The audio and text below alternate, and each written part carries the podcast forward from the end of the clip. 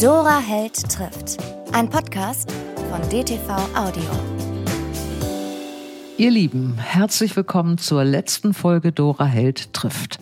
Keine Sorge, natürlich nur für diese Staffel, denn wir stehen schon in den Startlöchern für Staffel 6, die am 26. Oktober mit einem Video- und Audiopodcast von der Frankfurter Buchmesse startet.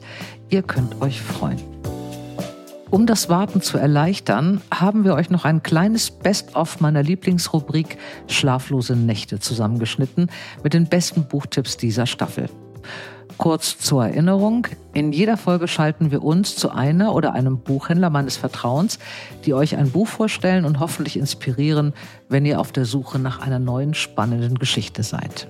Wir werden uns heute jeweils zwei Tipps von Florian Valerius, dem literarischen Nerd, von Sabine Metzger von der Buchhandlung Heimann in Hamburg und Christiane Hoffmeister vom Büchereck Niendorf Nord auch in Hamburg holen. Normalerweise sagt man ja Ladies first, heute macht aber ausnahmsweise der Mann den Anfang. Wir starten mit Florian Valerius, dem literarischen Nerd aus Trier. Viel Spaß! Was sollen wir alle lesen? Edgar Rey in Italien, Hans Rath in Berlin und ich in Hamburg in schlaflosen Nächten. Ich habe das Glück, ich darf oft Bücher vorher schon lesen und bei dem war es so, die Lektorin rief mich an und sagte, Florian, ich habe hier was für dich, das musst du unbedingt lesen, erscheint in ein paar Monaten, mittlerweile ist es erschienen. Und die hat mir so die Nase lang gemacht, dass ich abends um 9 Uhr dieses Buch bzw. PDF dann in die Hand genommen habe und es nicht mehr aus der Hand gelegt habe. Um 23 Uhr mit Tränen in den Augen habe ich es beendet die Rede ist von Lichte Tage von Sarah Winman bei Klett Cotter erschienen. Dieses Buch erzählt die herzzerreißende Geschichte von Michael, Alice und Annie. Es beginnt 1950 in Oxford. Es spielt später noch in London und in Arles an Van Goghs äh, Platz, wo er die Sonnenblumen gemalt hat. Und es ist ein zartes, empathisches Buch. Es ist ein Buch über Verlust, über Trauer, über fragile Männlichkeiten, über Queerness, über Herkunft und Klasse. Und es hat mich zutiefst bewegt. Ich behaupte, es ist noch früh im Jahr, aber ich sage, es ist ein absolutes Jahreshighlight. Und wenn ihr es dann gelesen habt, äh, empfehle ich euch, schaut mal auf meinem Kanal vorbei, weil ich hatte die Ehre und durfte Sarah Winman in London besuchen und bin mit ihr nach Oxford gefahren und habe die Schauplätze des Romans besucht und habe ganz viele Bilder davon gemacht. Und dann kann man quasi beim Lesen die Straßen mitverfolgen, die Ruderer auf der Themse sehen. Ähm, all das habe ich festgehalten und macht dieses Buch zu noch etwas Besonderem, als es sowieso schon ist. Hier nochmal zum Mitschreiben. Lichte Tage, geschrieben von Sarah Winman, ist 2023 im Klett-Cotta Verlag erschienen. Und hier der zweite Tipp von Florian Valerius. Was hast du denn heute? Wie gut, dass ich da so ein großartiges Buch dabei habe, ein echtes Jahreshighlight, also dass sowohl du in einer Nacht lesen wirst, als auch, dass ich mir von dieser wunder, wunder, wunderbaren Synchronstimme eingelesen total gut vorstellen könnte. Ich habe Sid Atlas und es war einmal in Brooklyn dabei das ist so ein Buch und ich präge gerne diesen Begriff und will, dass ihn mehr Leute kennen. Dieses Buch erweckt John Irving-Gefühle. Und das muss ich vielleicht erklären. John Irving bedeutet für mich ganz tolle Charaktere, Figuren, die man sofort ins Herz schließt und die man, wenn man das Buch beendet hat, einfach nur vermisst. Und das schafft, schafft Sid Atlas. Sie hat mit Juliet und David zwei Figuren geschaffen, die mir total ans Herz gewachsen ist.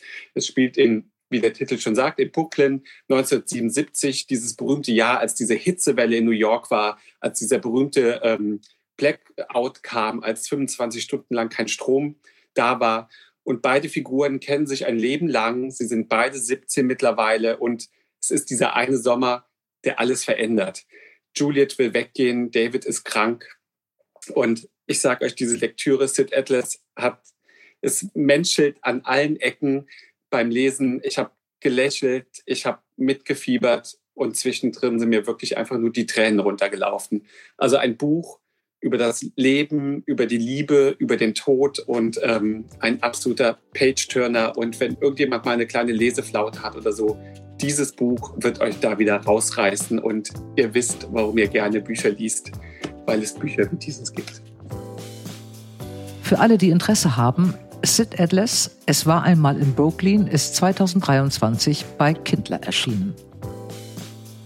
Wir machen direkt weiter mit Sabine Metzger aus der Buchhandlung Heimann in Hamburg.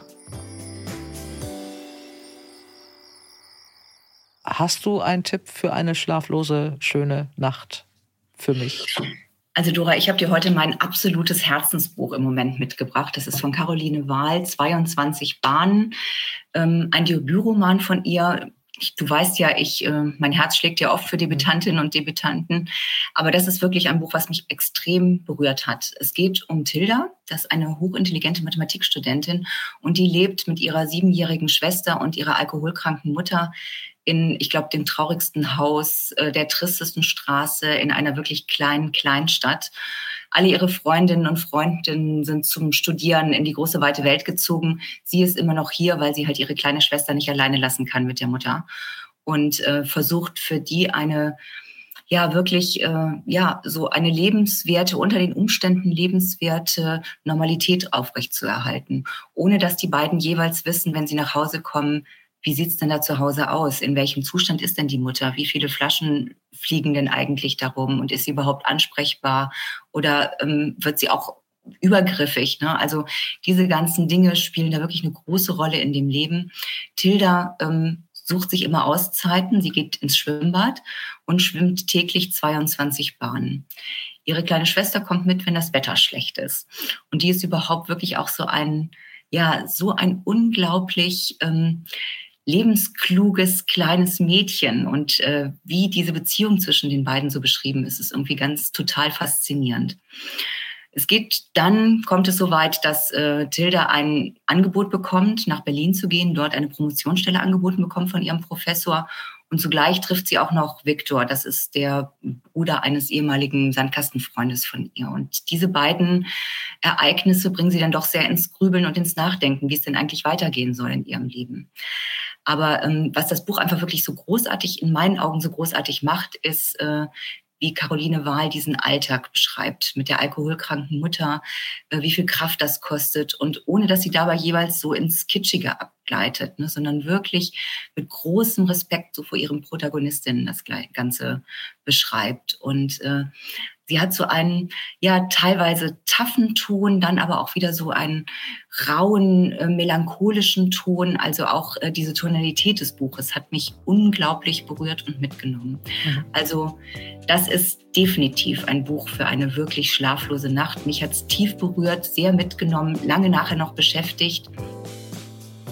Und auch nochmals mitschreiben, 22 Bahnen von Caroline Wahl ist 2023 bei Dumont erschienen. Und hier der zweite Tipp von Sabine Metzger. Hallo Sabine, ich grüße dich. Was hast du für meine schlaflose Nacht. Ich habe euch wirklich ein richtig tolles Buch mitgebracht. Also ich finde es lustig, unterhaltsam, amüsant. Andreas Eschbach, der schlauste Mann der Welt.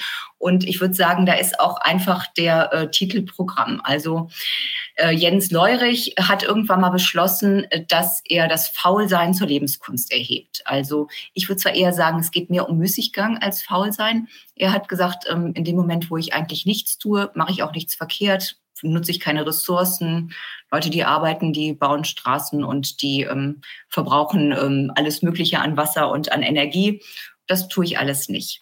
Jetzt hat er noch zehn Tage oder er beschließt, dass er in zehn Tagen sterben wird und äh, möchte zuvor noch mal sein Leben aufschreiben.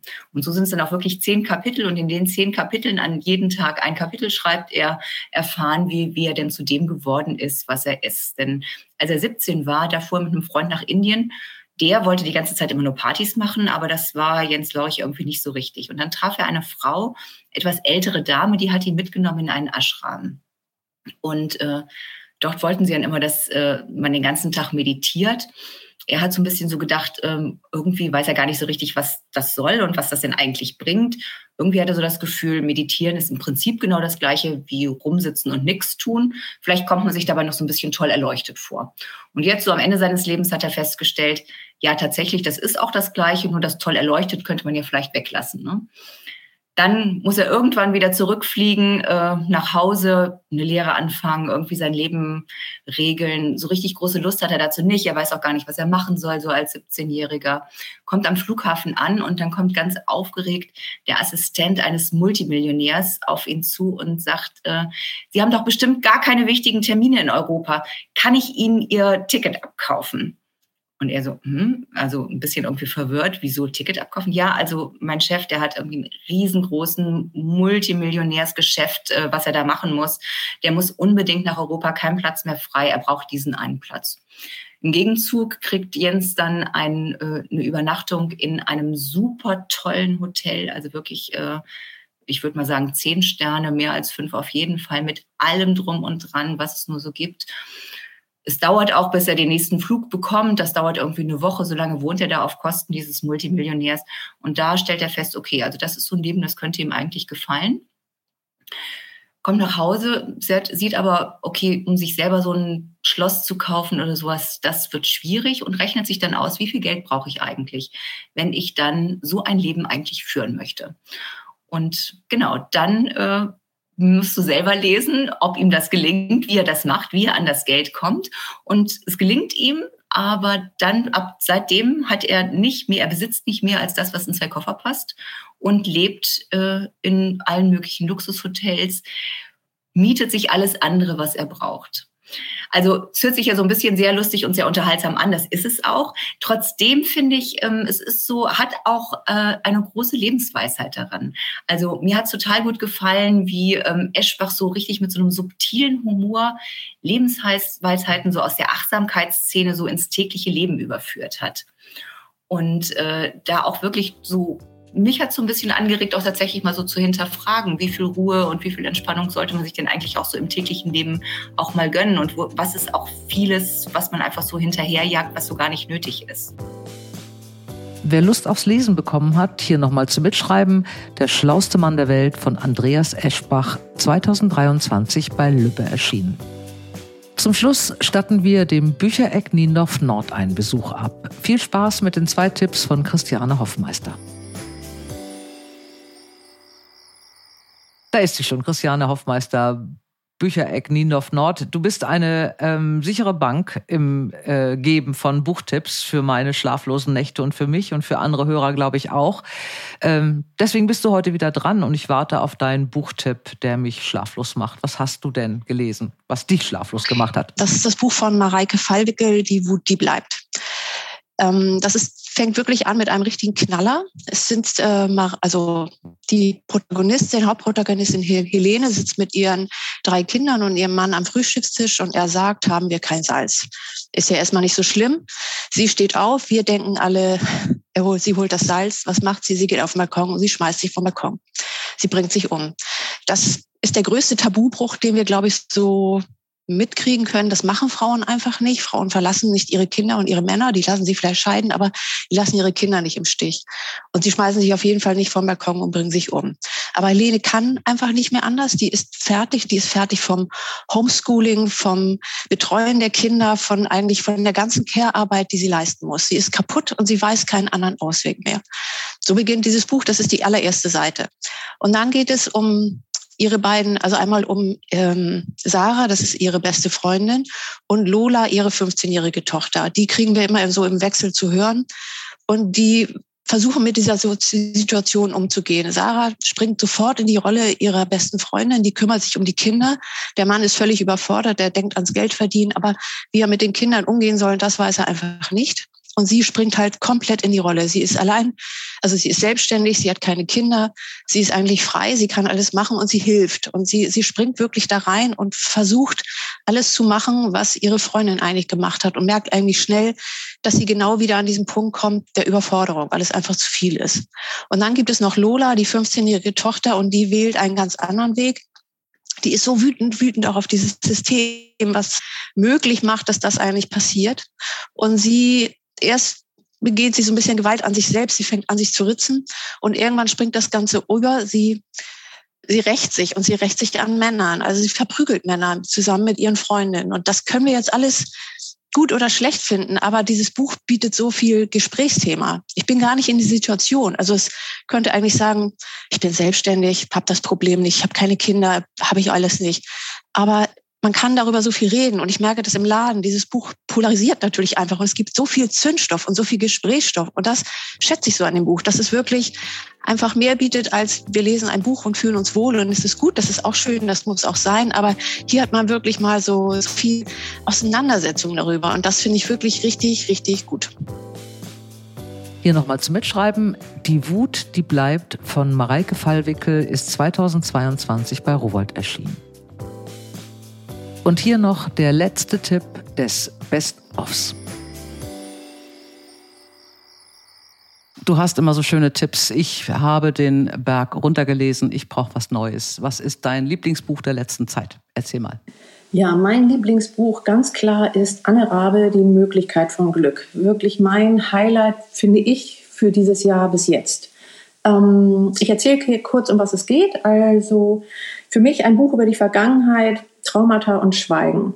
Und es geht los mit äh, Stine, so ist die Hauptakteurin. Sie ist 1986 in der DDR geboren worden und wächst also auf in einem wiedervereinigten Deutschland. Äh, sie wächst auf bei einer Familie oder bei ihren Eltern und auch in einer Gesellschaft, die eigentlich ähm, na, geprägt sind von Schweigen.